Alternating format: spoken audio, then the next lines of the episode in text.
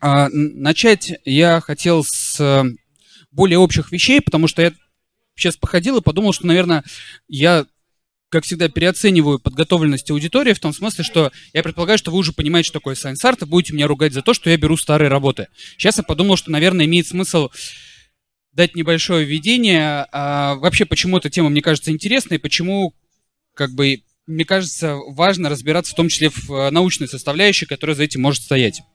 А, вообще, э, термин Science Art стал таким популярным в конце 90-х, а, в 2000-х он активно шагал по стране, по миру. Сейчас а, в России есть одна точно программа подготовки специалистов по Science Art в Петербурге, в ИТМО. Есть несколько программ намечаемых. Скалтех постоянно про это что-то пытается делать. Я не до конца понимаю, как у них это активно систематизировано или нет, выше и так далее. То есть такая достаточно а, трендовая тема. Я к этому отношусь немножко критически, хотя, в принципе, это хорошо. Я потом объясню, почему, почему мне кажется, там есть не совсем правильные вещи, которые туда вкладываются, но это не страшно. А, у нас есть достаточно много хороших и, ну, хороших в смысле известных, в смысле художников, которые активно выставляются в том числе на международных площадках, да, есть куратор Дмитрий Булатов, он в прошлом году был на этом фестивале, вот конкретно в Краснодаре. А, этот человек вообще просто супер известный, он делает крупные международные выставки, он такой мощный теоретик, и у него есть очень хорошие книги по предмету, собственно. А, я во многом ориентируюсь на его взгляд на искусство технологическое и на какие-то вещи, которые ему кажутся, ну, важными. Ну, то есть Ладно, про это тоже чуть позже скажу.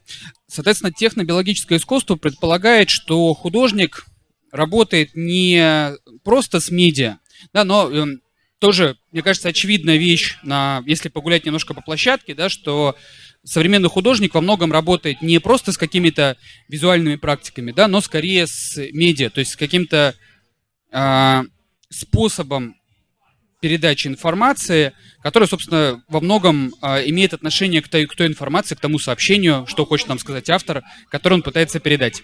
Если мы продолжим говорить про технобиологическое искусство, на самом деле проще всего э, зайти в него так с бокового входа, то есть не через теорию медиа, не через теорию искусства, не там рассуждая про практики реплики оригинала, про копию, про симулятор и прочие сложные философские вещи, проще зайти через научную фантастику. А, благодаря тому, что в Советском Союзе издавалось большое количество научно-фантастических книг, многие знают а, такого автора Станислава Лема, а, который на самом деле очень много, у него очень много с такой сложной Обычно это говорят философски, мне не очень нравится термин, потому что, мне кажется, здесь его неправильно используют. Ну, условно говоря, там не совсем экшен фантастики, а фантастики про рассуждения, там, про теорию технологий и так далее. А, публицистики, наверное. Собственно, на картинке рисунок а, Станислава Лема. Можно найти в сети его рисунки, иллюстрации к собственным работам. Это а, одно из произведений, где на планете выращивали а, различную мебель, различные устройства, ну, просто программируя растительность. То есть, вам нужно было стул, вы не пилили из дерева стул нужного вам размера, а выращивали куст, который выращивал вам форму стула, которую вы запрограммировали. Вот. И это, на самом деле, хороший вход через научную фантастику, через Станислава Лемов для понимания того, в принципе, о чем говорят э, э science-артисты, о том, о чем говорят современные технобиохудожники. Да? Там очень много историй, связанных с гуманитарным аспектом технологии, да, что есть какая-то технология, ученые ее хорошо понимают, но ее не всегда понятно, как она будет восприниматься дальше в обществе, да, не очень понятно, как, как ее можно использовать, как ее можно съесть, да, а, и тут может быть очень много всяких интересных спекуляций, связанных с тем, как работает технология, как а, технология соотносится с обществом, опять же, немножко заспойлерю, завтра будет Дмитрий Галкин, который прямо специалист в этой области. Его, мне кажется, можно и нужно э, на этот вопрос спрашивать. А, но я немножко про другое, да, я общее видение, что такое Art, про это, я думаю, что будет еще говорить. Очень часто в работах Science-артистских речь идет о каких-то научных либо технологических вещах. Не то, чтобы художник рисует сложную конструкцию или сложную генетически модифицированную организм. Нет, речь идет про то, что художник создает такие организмы, создает такие сложные конструкции. И как только человек со стороны, а как правило художники имеют не профильное образование, это люди, которые учились там либо истории искусства, либо на факультете искусства, после этого постепенно сместили свою активность а, в сторону сайенс-арта, биоарта. У них у многих есть хороший лабораторный опыт, а, самые такие известные столпы сайенс-арта, они просто работают в институтах, там MIT, например, или а, институт Перт, это в Австралии. Они просто там работают как научные сотрудники, ну, выполняя в основном различные визуальные задачи, то есть работа с фотографиями там или а, продумывание каких-то концептуальных вещей для института, для лабораторий. А, тем не менее, очень часто это люди не с профильным образованием, которые постепенно там, для конкретных задач, которые им нужны, пытаются разобраться в самой технологии, которая на самом деле достаточно сложная. Я не к тому, что пытаюсь заранее придумать какое-то оправдание, да, в общем-то, не это моя задача. Я больше про то, что это хорошая почва для разбора того вообще, на самом деле, насколько глубоко автор погружен в тему и с чем он на самом деле работает. При этом надо понимать, что э, работы, которые делают художники, они функционируют по законам больше искусства, а не науки. Да, когда вы приходите на выставку, когда вы приходите в музей, вы не спрашиваете, не требуете, чтобы у вас было подробное техническое описание работы. Какие кисточки использовал автор, какие он использовал марки красок, техники и так далее, освещение и прочее, прочее. Да, там просто написано oil on canvas или смешанная техника. А что там использовано, какие материалы, как он с ними работал, естественно, никто в эти вопросы, как правило, не задается. А, тем не менее, в общем, первый мой тезис, а, что если мы говорим про science art, если мы говорим про технобиологическое искусство, там очень мощная технологическая и научная составляющая, которая на самом деле важна для понимания того, как это искусство работает. И без анализа этой составляющей мы можем некоторые смыслы потерять. Соответственно, э, мой тезис в том, что нужно влезать в технологическую составляющую. Это очень непросто, сейчас я это попробую показать. И если мы действительно хотим разобраться в Science Art, нам придется разобраться, какие именно научные технологии там были использованы. Начну с такого классического примера. А, это очень известный американо-французский художник Эдуардо Кац – Вообще очень интересный человек, больше известен в 90-х, 2000-х, он прямо активно занимался медиа-арта, там в том числе там делал видео работы, там рассылал фотографии, то есть такой прямо активист-активист. И если вы, например, э, наберете Science Art или Bio Art э, в интернете и попадете, например, на Википедию, как делают все нормальные люди, то там будет упомянут в первую очередь Эдуарда Кац, потому что человек занимается тем, что в том числе активно продвигает себя в интернете, упоминает себя как science-артист Эдуарда Кац, Эдуарда Кац, там я, это я, Science Art, это я, BioArt и так далее. Э, он на самом деле очень хороший художник в том смысле, что он очень понятен людям с непрофильным э, образованием в области искусства, он понятен людям с технологическим или естественно-научным образованием. Почему? У него понятные проекты. В этих проектах очень хорошее подробное описание. Они, ну, такие, может быть, немножко пафосные, излишне пафосные, но э, тем не менее хорошо считываемы. Важный момент забыл сказать. А, есть популярный фестиваль Ars Electronica. Вообще он больше про всякие технологические медиа истории, там про электронную музыку, про цифровое искусство, но там достаточно мощная составляющая, связанная именно с технобиологическим искусством, сайенс-артом. И э, достаточно часто сайенс-артисты получают такие крупные международные награды именно там, золотую нику. А, вот Эдуарда Кац был лауреатом этой премии, получается, что несколько раз. Ну, наверное, это не так важно. А, известная его работа называется «Генезис», а, где он кусок из Библии конкретно та часть про то, что человек должен владеть всеми тварями морскими. Я, ну, может быть, помните, может быть, нет, это не так важно. Хотя, на самом деле, а, шутки про церковную тему еще будут. А, чуть позже. Он этот кусок Библии перенес в виде генетического кода в бактерии. Дальше эти бактерии росли, мутировали. Он этот кусок вытащил, прочитал и получил мутировавший текст Библии. Очень понятная работа, там все прописано. Я про нее часто рассказываю в таком полукритическом смысле, я сейчас не про это. А, у него есть проект, а, который называется Альба. Альба — это имя вот этого кролика беленького. А, кролик, по словам самого Каца, был специально по его заказу выращен, и этот кролик содержит ген зеленого флуоресцентного белка. У меня просто есть, на самом деле, несколько возможностей развития. Я подумал, что, наверное, в лектории искусства будет не очень много людей, которые понимают, что такое трансгенный GFP-кролик. А, есть люди, которые поняли эту фразу, не нужно пояснения. Окей, тогда если вы не против, я сейчас попробую на пальчиках объяснить, что это такое. Есть такая вещь, как флуоресцентные белки. А, ну, флуоресценция это что такое? Это достаточно простое явление. Мы светим ультрафиолетовым фонариком на маечку, на этой маечке начинает в ответ светиться кислотный рисунок. Очень полезно, когда ты идешь на дискотеку. Или не идешь. Но вещь полезная. А оказалось, что существуют белки, которые выделены были из морских организмов, из медуз, из кораллов, а, которые способны делать ровно то же самое. В чем принципиальное отличие краски от белка? Краску в живой организм можно, конечно, покрасить его, можно его внести, но держится она недолго. А белок можно э, внедрить в геном организма так, что он будет присутствовать в этом организме постоянно. То есть мы можем создать организм с нужным нам белком. И если мы захотим, чтобы этот нужный нам белок был зеленый флуоресцентный белок, значит, этот организм будет у нас зелен, зелено светиться, когда мы на него посветим ультрафиолетом. Это так, если совсем просто. Сейчас будет небольшое усложнение, я по ходу буду эти усложнения комментировать. А, собственно, Эдуарда Кац заявил, что у него есть вот этот кролик. Uh, у него была вот такая фотография, как этот кролик выглядит в ультрафиолете, что он весь светится зеленым.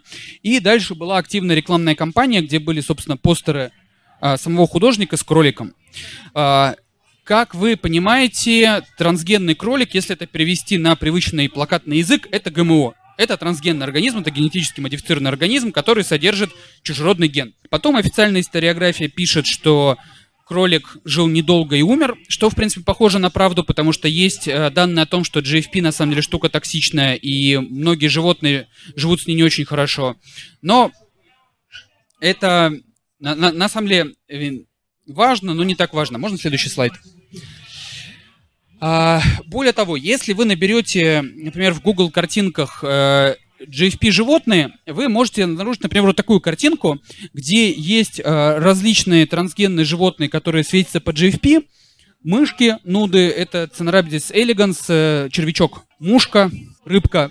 Про рыбок чуть позже скажу. И кролик. Если особо не углубляться в тему, то кажется, что все хорошо. На самом деле нет. А, дело в том, что сам по себе этот зеленый флуоресцентный белок, он не такой сильный, как показывают на фотографиях. Эти фотографии достаточно сильно обрабатываются, зелень из них вытягивают. Более того, если мы имеем дело с млекопитающими, которые покрыты шерстью, шерсть у них светится на самом деле примерно никогда. Но вот смотрите, у мышки очень хорошо видно, что если у нее светится кожа, то та кожа, которая под шерстью, светиться не будет. И э, из этого, ну, то есть на самом деле становится очевидным, что тот кролик, которого показывал Кац, он на самом деле, скорее всего, либо результат очень мощного фотошопа, либо ни разу не трансгенный. Звучит как интрига. Дальше можно найти упоминание, что у Каца был большой конфликт с его научным соавтором, который он привлек для того, чтобы этого кролика сделать, что слово за слово не поругались, и друг, а другие слышать не хотят. А ученый, который этим занимается, отказывается ситуацию комментировать. Кац говорит, что ну, кролик умер. А, Интересно что? Что э, ученый на самом деле достаточно известный специалист. Э, у, у нее есть достаточно свежее пособие про трансгенным кроликам. То есть, ну, как минимум человек, которому можно доверять э, в смысле того, что она лучше меня понимает, что такое трансгенный кролик. Здесь я доверяю авторитету. Более того, если посмотреть по датам, если посмотреть, э, какие публикации выходили у группы, которая работала с КАЦом, можно увидеть, что у них примерно в то же время, когда появился трансгенный кролик, 2006 год, вышла как раз статья про э, животную модель, то есть про кроликов, которые экспрессируют GFP, которые они использовали там, показывали, что на них можно там разные важные научные вещи делать. Соответственно, э, кажется, опять же, я говорю кажется, потому что вариантов может быть много и могут быть самые безумные. Кажется, что художник просто взял одного из, э, одно из модельных животных, ну и дальше выдал за свою работу. Похоже на правду. Тут важный момент. Э, трансгенные животные, ну, по крайней мере, такие, которые... Нет, млекопитающие трансгенные животные, э, штука достаточно сложная в производстве. Нужно взять яйцеклетку, в эту яйцеклетку специальным манипулятором тыкнуть нужную плазмиду, э, нужную последовательность ДНК и дальше быть уверенным, что она куда нужно встроилась, как нужно работает, и это целая большая работа. То есть, грубо говоря, ты сделал 10 кроликов, из которых, ну, в лучшем случае, два будут нормальными, а остальные непонятно какие. И то не факт, не факт. То есть штука действительно дорогая, штука действительно уникальная. А, ну вот, собственно, здесь немножко про, э, про то, как э, их получали. И самое главное, что определяли эти трансгенные кролики, если действительно те кролики, с которыми работал КАЦ, а, определяли их, засвечивая фонариком в глазик, увидев в ответ в глазике зеленое свечение через фильтр. То есть вот ту картинку, которую показывает КАЦ, где кролик целиком светится, она точно неправильна. Ну просто его соавторы говорят, что их кролики были не такими. Естественно, фотографий целиком кроликов в статье не приведено. Есть кое-что другое. Есть э, в самой статье фотографии тканей кроликов, где показано, как этот белок присутствует. И для этого использовался достаточно сложный метод микроскопии. То есть это не взяли, порезали мышцу, на нее посмотрели, а взяли, сделали срез, и срез под микроскопом выглядит вот так, а если его исследовать, облучая специальным светом определенной длины волны со специальными фильтрами, то зеленый белок будет светиться вот там, где здесь белые точки. То есть вот это на самом деле это зеленое свечение. Как видите, тоже не то, что показывает КАЦ, совершенно не большой зеленый светящийся кролик. Получается достаточно интересная история, что э, у КАЦа вроде бы кролик был трансгенный, вроде бы как. С другой стороны, выглядел он совершенно не так, и всегда можно оправдать это тем, что, ну да, наверное, это была важная составляющая работы. Возможно, именно эту провокацию художник затевал или нет, но тем не менее а, в таком аспекте история, мне кажется, достаточно интересной и а, во многом совпадает с репутацией, которая есть у Каца среди критиков, среди сообщества, что, ну, человек такой немножко прохиндей. Для художника, наверное, не хорошо, не плохо, тем не менее, если мы пытаемся разобраться в научной составляющей работы, оказывается, что там все, ну, как минимум, очень сильно нечисто. Еще буквально три минуты Ладно, чуть больше посвящу Кацу, потому что действительно у него... А, почему так приятно работать? У него подробно все на сайте есть. То есть можно зайти и там посмотреть, что есть, дальше немножко покопаться и разобраться, собственно, как это происходит. Известная работа, тоже получившая э, награду, это Едуния. Через, ну, как Петуния, только через Ед. Эдуарда Кац, Эдуния, соответственно, Петуния, которая содержит куски генов художника. А, ну, вот это трансгенное растение, в котором есть куски последовательности генов КАЦа. А, на сайте очень подробно объяснено, как это все делалось. А, есть ссылки на научную команду, которая ему с этим помогала. Но если в двух словах, у него взяли участок гена, который кодирует антитела.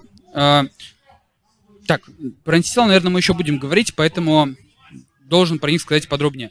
Помните, что у человека есть такая мощная штука, как иммунитет, иммунная система. Одна из составляющих иммунной системы – это антитела. Антитела, э, они же иммуноглобулины.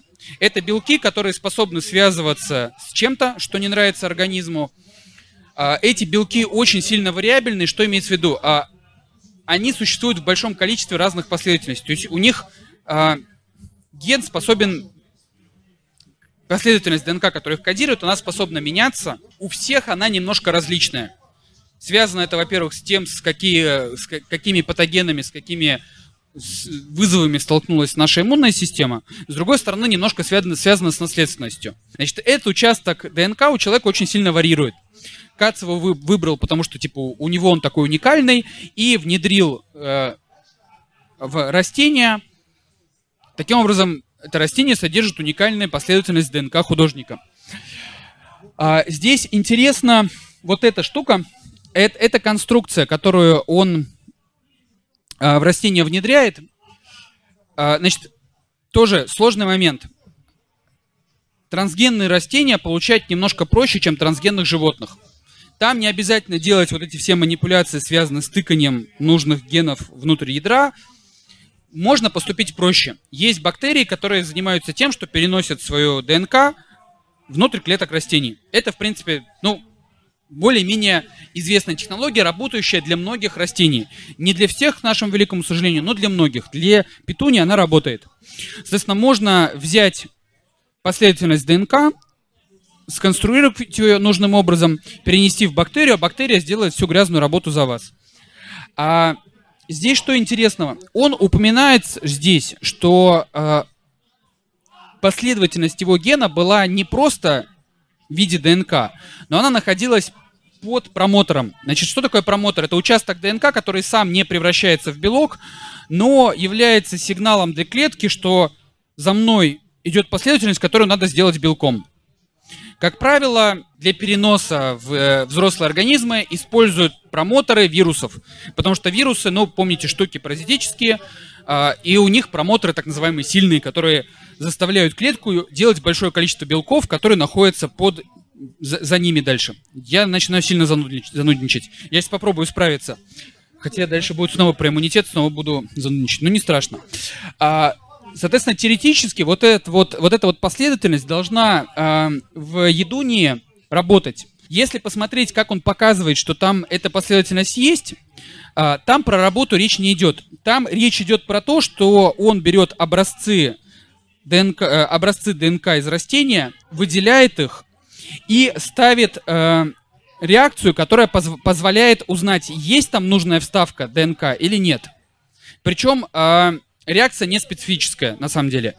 И вот первые два бенда это выделенные из ткани растения, а это бенд из самого каца.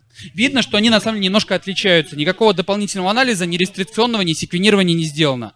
То есть а, он использовал самый простой метод анализа, который на самом деле показывает чуть меньше, чем он пишет, потому что он там долго рассказывает про то, как вот эта вот ДНК находится в самых лепестках растения, как классно, что у меня есть родственник, что этот родственник со мной слит и так далее. На самом деле речь идет о том, что произведена вот такая небольшая вставка очень маленькой последовательности ДНК, которая к тому же интегрирована в геном, и то не везде.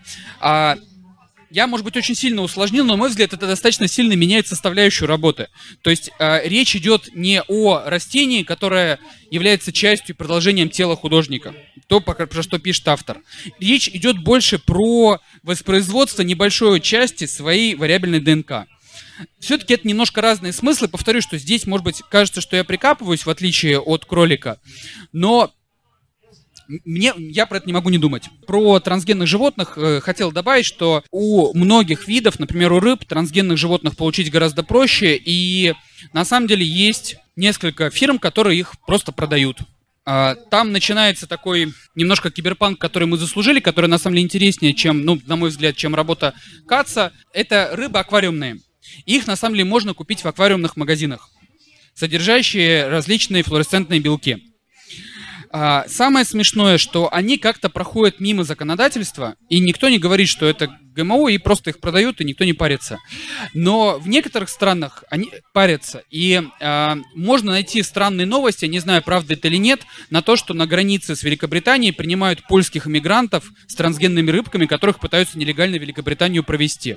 Следующая работа, на самом деле, а, она мне не очень нравится, просто из-за излишнего пафоса. И, возможно, здесь я тоже немножко прикапываюсь на ровном месте, но мне стало интересно. Работа интересная. А, почему? Потому что художник работает с иммунной системой. А, группа художников, они называются вот Марион Лаваль и Бенуа Ман, Манже. Это, по-моему, Марион. А, они, у них группа Art Orient Object. А, известная работа «Пусть лошадь живет во мне». Про нее много писали, ее можно и по-русски найти, можно и по-английски, так, там много текстов. А, там в чем история, что художники постепенно пытаются понять, каково это быть лошадью. Что лошадь, она, у нее своя физиология, у нее там своя атмосфера, они придумали себе специальные такие копытоподобные системы, чтобы быть с лошадью примерно на одной высоте и ходить похожим образом. Как бы такой финал всей этой работы, художник получает инъекцию лошадиной крови. Ну, как они это пишут, что вот я получила инъекцию лошадиной крови, и там дальше она описывает свои переживания, что она в какой-то момент почувствовала себя свободной, что как-то стало легче дышать все такое. Мне стало очень интересно, потому что, в принципе, а, это звучит как интересная история с точки зрения физиологии, потому что делать себе инъекцию крови даже другого человека, это может быть чревато, а другого организма это совсем странно. Соответственно, вряд ли она делала инъекцию цельной крови. Не так много информации можно найти на сайте художников. Понятно, что в основном все сосредотачиваются на вот этом трансгуманистическом пафосе, про то, что насколько мы можем там быть похожими на другие организмы. Ну, достаточно интересные, но не совсем технологические тексты можно найти, как выглядела сама процедура, и меня привлек внимание вот этот прибор. Потому что я не сразу понял, что это, потом можно, ну, я его попытался найти. Вот, он же, видите, в нем в чашке Петри лежат образцы, видимо, крови, и что-то с ними происходит. В итоге я нашел по логотипу фирмы, это э, какая-то балканская фирма, которая занимается производством медтехники. Они делают сушильные камеры, сушильные шкафы, они делают термостаты и так дальше, и так дальше. На английской версии сайта этого прибора нет. Повторюсь, что я, честно говоря, не, очень внимательно посмотрел, что это за страна, но язык какой-то славянский, то есть ты примерно понимаешь, что там написано, но все написано латиницей. А, это лиофилизатор, то есть это прибор, который на холоде позволяет сушить различные образцы, в том числе образцы биологические, для того, чтобы получить из жидкости сухой порошок и не повредить то, что в этом порошке есть. А, соответственно, я предполагаю, в этой работе, опять же, здесь мои предположения, и потом я просто покажу, что это немножко меняет смысл а, того, что на выходе получается. Я предполагаю, что в данной ситуации авторы брали не цельную кровь, а сыворотку, соответственно, дальше они ее лиофилизировали, ну и получали лиофилизированную сыворотку лошадей. А, дело в том, что до сих пор есть это такая техника более-менее понятная. Это действительно можно, ну, по крайней мере, вроде бы как не, не должно вызывать такого дикого иммунного ответа, как цельная кровь. Что такое сыворотка в медицинском смысле, наверное, тоже нужно пояснить. А, условно говоря, это кровь животного, которого, которому ввели а, антиген. Так, сейчас попробую сообразить, как это нормально объяснить. Грубо говоря, животное, которому дали потенциальный, потенциальный агент инфекционный, и которое имеет на него уже иммунную реакцию. Берут кровь, в которой содержатся антитела, да, и вводят пациенту. Таким образом, его иммунная система в иммунной системе помогает опознать то, с чем она имеет дело. Потому что есть проблема, что иммунная система не всегда понимает, как с каким агентом ей приходится бороться. Я очень путанно рассказываю, гораздо лучше, если это... На самом деле очень интересная тема, гораздо лучше это все объяснено в аниме, но сейчас выходит «Клетки за работой». Прямо очень рекомендую, гораздо веселее, чем делаю это я, и может быть чуть более понятно. А, возвращаемся к смыслу работы. Мне, э, несмотря на то, что мне сам вот этот пафос трансгуманистический не очень нравился, мне очень нравилась сама идея, что после инъекции у этих художников, по идее, должны появиться клетки памяти, то есть клетки иммунной системы, которые помнят, что когда-то у них были антигены от лошади.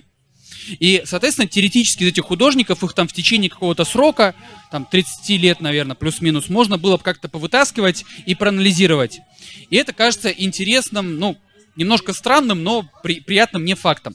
Теперь от иммунологии немножко отойдем. А, работа, которая прямо сделано очень хорошо, а, очень подробно все расписано. Это следующее поколение художников, которые уже вовсю работает с DIY биологией, который уже работает, ну, я более подробно про проблему термина биохакинг буду, наверное, говорить завтра, а, потому что это реально, ну, сейчас очень тяжело говорить слово биохакинг и не делать очень большие пояснения. Поэтому я буду говорить DIY в смысле do it yourself. Это биология, которая делается в независимых институциях, которая делается в открытых площадках, ну, условно говоря, в коворкингах, где есть все необходимое оборудование для работы с э, биологическими объектами. Вот эти художники уже используют, э, соответственно, биологов, которые готовы к коллаборациям, они имеют хороших научных консультантов, и результат на самом деле получается сильно другой. Э, это американская художница Хитер Дьюи Хакберг. Uh, у нее есть очень известный проект, где она собирала различный мусор на улицах разных городов. Там окурки, жвачки, куски волос. Дальше выделяла из них ДНК и анализировала, пытаясь таким образом восстановить портрет человека, который этот мусор оставил. Вот как выглядит инсталляция. Портрет человека, который она восстановила. А фотография, где она нашла кусок э, биоматериала, сам биоматериал, ну и дальше какие-то описания. Портреты напечатаны э, с помощью специальной программы на 3D принтер, нет, не 3D принтер, это, в какая-то более сложная технология. Здесь я ничего не могу прокомментировать, не моя область. А, ну, выглядят они достаточно реалистично. Интересно, что происходит внутри, а, собственно, как именно происходит анализ, как именно она от ДНК переходит к тому, как человек выглядит. На самом деле, эта задача очень неочевидная. То есть, как любят шутить э, биологи, ученые, которые этим занимаются, что Обычно есть в, в различных научно-популярных фильмах есть центрифуга, в которую помещается образец, дальше ты на нее пристально смотришь, и у тебя готовый, готовый геном и портрет подозреваемого, там, человека, который ты и так далее. В реальности все это выглядит гораздо хуже, если бы вы... Ну, э, это технологии, которые, естественно, применяются, не применяются в том числе там в судебно-медицинской экспертизе, но заключение судмедэксперта выглядит достаточно своеобразно, что там есть вероятность, что вот эта аллель происходит там из такого-то региона, с такой-то народности, там, вероятность такая-то, из такой такая-то. То есть это не совсем то, с чем можно вот очень уверенно э, выдавать какой-то ответ. И тут очень много проблем. Проблем, собственно, а, собственно, подходов к анализу несколько. Э, есть дорогой, но сложный способ, связанный с прочтением большое количество последовательностей ДНК, которые в этом образце есть э, секвенирования. Он применяется крайне редко, потому, потому что для этого нужно иметь много хорошо сохранившейся ДНК. То есть, вот, грубо говоря, там из образец крови брать или какой-то другой ткани, из которой будет хорошо и легко выделить. Из таких образцов выделить ДНК задача очень сложная сама по себе. То есть выделить ДНК из волоса это неочевидная задача, которую не каждая лаборатория может решить на самом деле. Ну, выделить не просто показать, что у нас там ДНК есть, да, а выделить хорошего качества, чтобы с ней дальше можно было работать. А, и, кстати, вот единственное, про что я не нашел материала, как именно они эту ДНК выделяли. Потому что лаборатория, на базе которой они это делали, специализи- специализированных систем выделения у них не было, у них было достаточно примитивное оборудование, а там это может очень сильно влиять. Соответственно, дальше как анализировать вот этот образец по тому, какие там могут быть э, указания на то, как человек выглядит. Есть вариант секвенирования. А, художники выбрали не его, а они выбрали анализ э, СНП. Э, это однонуклеотидных замен. То есть, ну, у нас, грубо говоря, есть последовательность ДНК. А, в этой последовательности ДНК может быть либо одна, либо другая буква. В зависимости от этого признак может немножко варьироваться. Там далеко не всегда эта связь очевидна, но тем не менее такое бывает, да, что там есть последовательность ДНК, и в зависимости от того, какая там буква, там будут немножко разные э, признаки у человека. Они пытались набрать набор таких СНП э, и их проанализировать. Анализировать их можно либо с помощью э, чипов, про что пишет художница, либо с помощью ПЦР, про то, что пишет ее научный консультант. Какой именно они метод использовали, я, честно говоря, до конца не уверен. А, ну вот это, кстати, как раз их схема работы. То есть выделить образец ДНК, получить набор э, мутаций, которые они считают значимыми, и восстановить портрет человека по тому, по вот этим картам. Соответственно, если присмотреться к каждой этой инсталляции, было описание, по каким, на самом деле, признакам они восстанавливали портрет. То есть были указаны гены, по которым, анализируя которые, они предполагали, как этот человек выглядит. Но легко понять пол, например. Да? Есть ген, который связан с развитием э, половых признаков у человека. Если этот ген есть, с высокой долей вероятности, это мальчик. Если его нет, это, скорее всего, девочка. Но если мы не говорим про какие-то другие гендерные идентичности, а только биологический пол. А, по митохондриальной ДНК они пытались определить этническое происхождение, грубо говоря, к какому региону, скорее всего, относится эта ДНК. И дальше был набор СНП, по которым они определяли внешние признаки. Причем постепенно они росли. Здесь, видите, указаны конкретно названия э, мутаций. Есть большая база данных, я потом чуть-чуть про нее скажу, где можно проверить, те или не те. Я их проверил, они все те.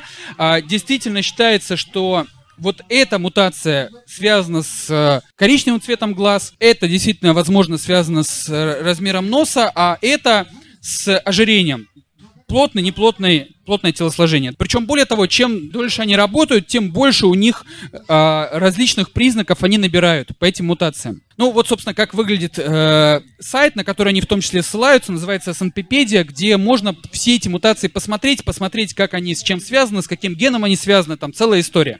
С одной стороны, э, выглядит как хорошо проработанный научный проект. Действительно интересно, есть конкретные ссылки, есть действительно СНП, которые связаны, которые можно найти в интернете, что они с чем-то связаны. В чем здесь проблема? Если копнуть чуть глубже, то оказывается, что одного гена для того, чтобы определить, какой цвет глаз у человека, будет недостаточно. Мы должны учитывать очень много факторов. И а, по-хорошему мы должны, чем больше факторов мы проанализируем, тем с большей вероятностью мы можем предположить, как это должно работать. И если нам кажется, что здесь художник задачу решил, на самом деле это не всем так. Вот задача до сих пор не решена даже на уровне а, криминалистики, где она нужна гораздо больше. Ну, представьте, это на самом деле очень удобно, если у вас есть образец ДНК с места преступления, вы можете восстановить как примерно может выглядеть человек, который в этом месте преступления был.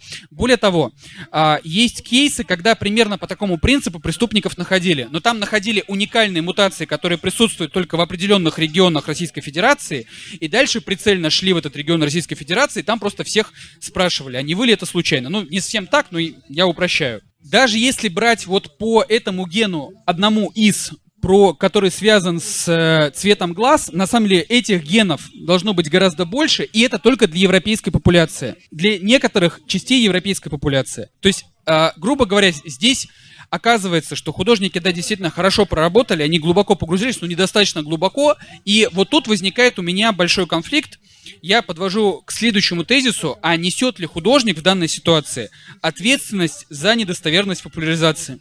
Есть э, в современной популяризации науки очень хороший дискурс, а несет ли человек, который рассказывает популярно о науке, ну, собственно, в рамках, например, этого фестиваля, несет он вообще ответственность за то, что он говорит? Или нет? Ну, грубо говоря, вы, вы пришли слушать лекцию. Человек вроде бы с микрофоном стоит и говорит уверенно. Соответственно, говорит там, не знаю, вот эта мутация связана с цветом глаз коричневый. А за базар он отвечает. Вот в популяризации эта дискуссия идет. Идет она достаточно активно, иногда там с переходом на личности. Э, и на самом деле вопрос для меня не до конца решенный.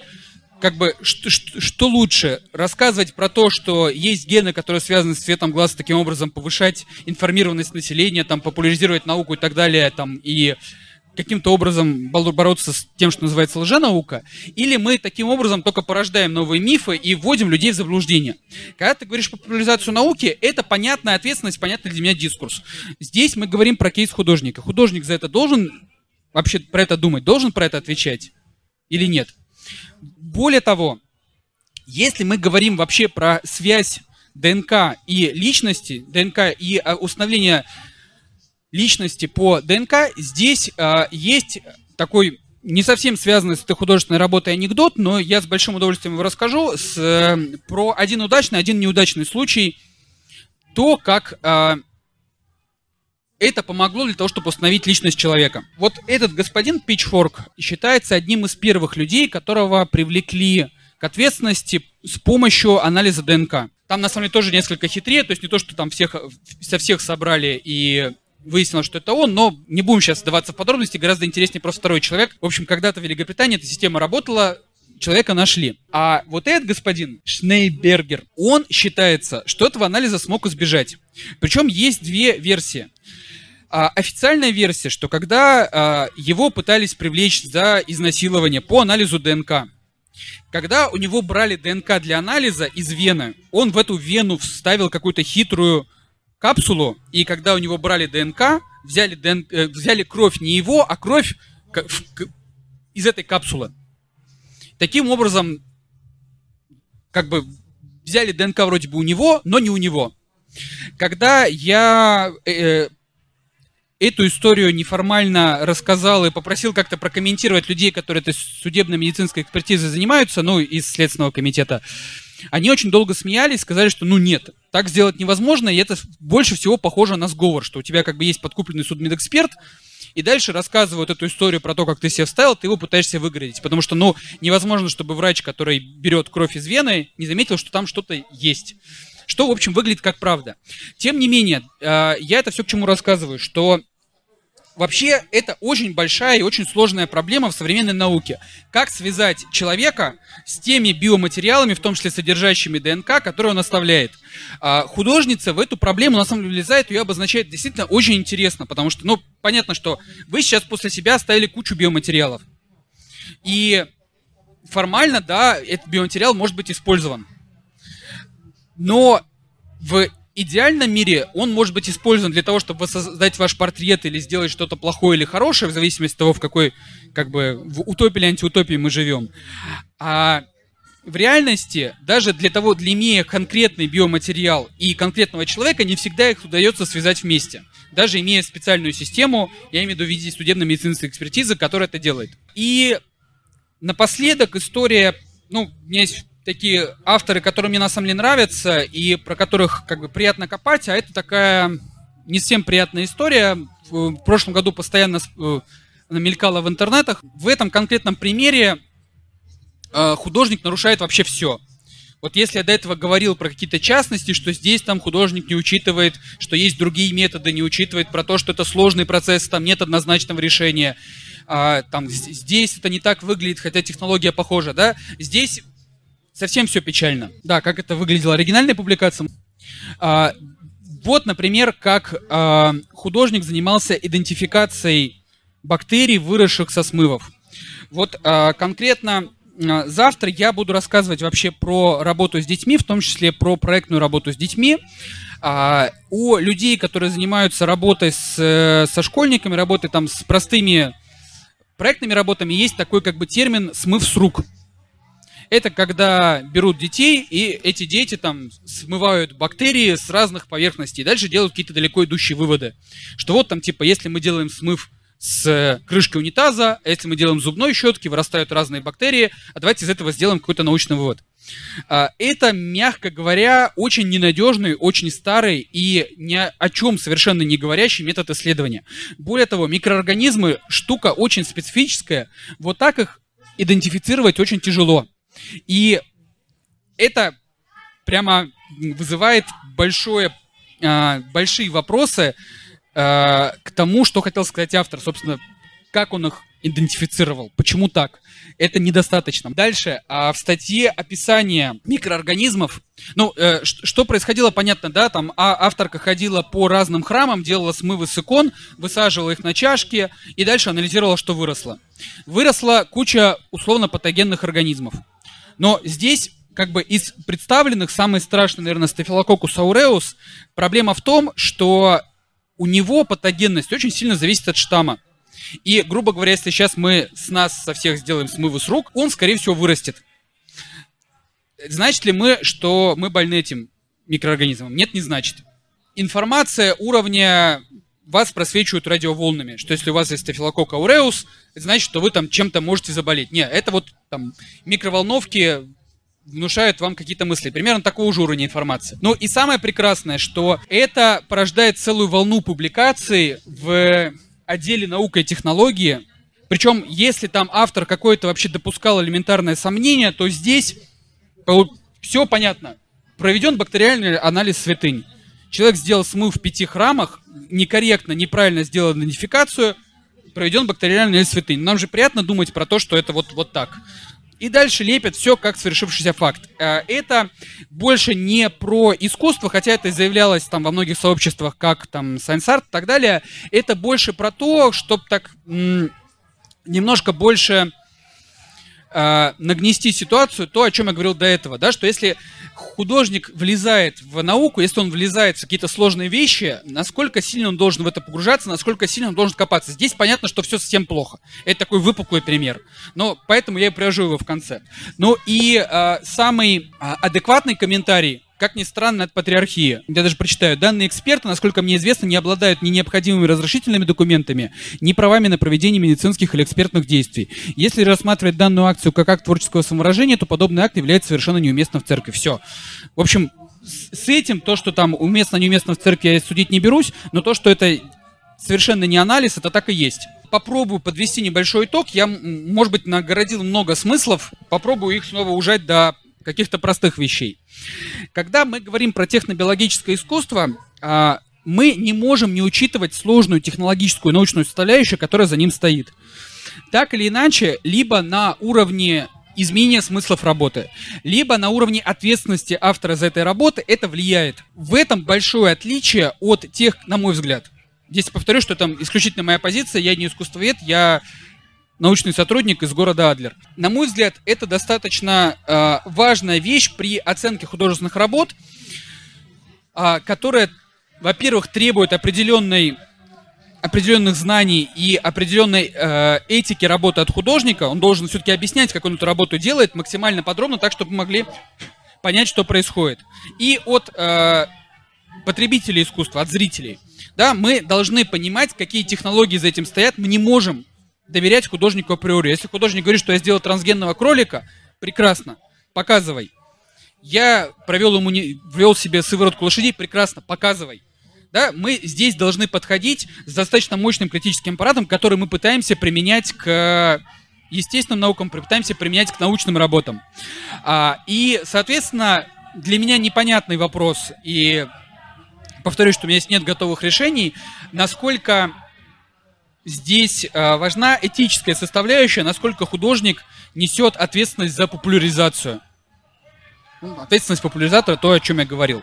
Как ни странно, возможно, выход и что делать, ну, как, как обычно действуют все телепроповедники, сначала рассказывают, что вы больны, у вас токсины, клещи в подушках, все такое, сейчас вы купите мой телефон, нет, пылесос Кирби, ванночку для ног, и все будет хорошо. Вот у меня есть такой же ответ, как с этим бороться. Образование. А, единственный разумный подход, ну, на мой взгляд, может быть, я есть фанатик, и как бы мне кажется, что чем я занимаюсь, это правильно. Э, это образование, в том числе работа на продвинутом уровне и э, не только с людьми, которые получают профильное образование в естественных науках, профильное образование в искусстве, но и какой-то микс, то есть нормальные курсы по науке, а не то, что часто бывает, нормальные курсы по искусству для всех без учета специализации. То есть, чтобы у всех была возможность нормальная э, практику в том числе получать. Но про это я подробнее расскажу чуть позже. Здесь, э, собственно, вот там за углом лаборатория, про которую я буду рассказывать завтра. А это работа очень известных российских художников «Куда бегут собаки», которая пытается сделать портрет человека с помощью анализатора запахов. Про нее рассказывать не буду, потому что «Куда бегут собаки» хорошие ребята. Вот. На этом все. Спасибо.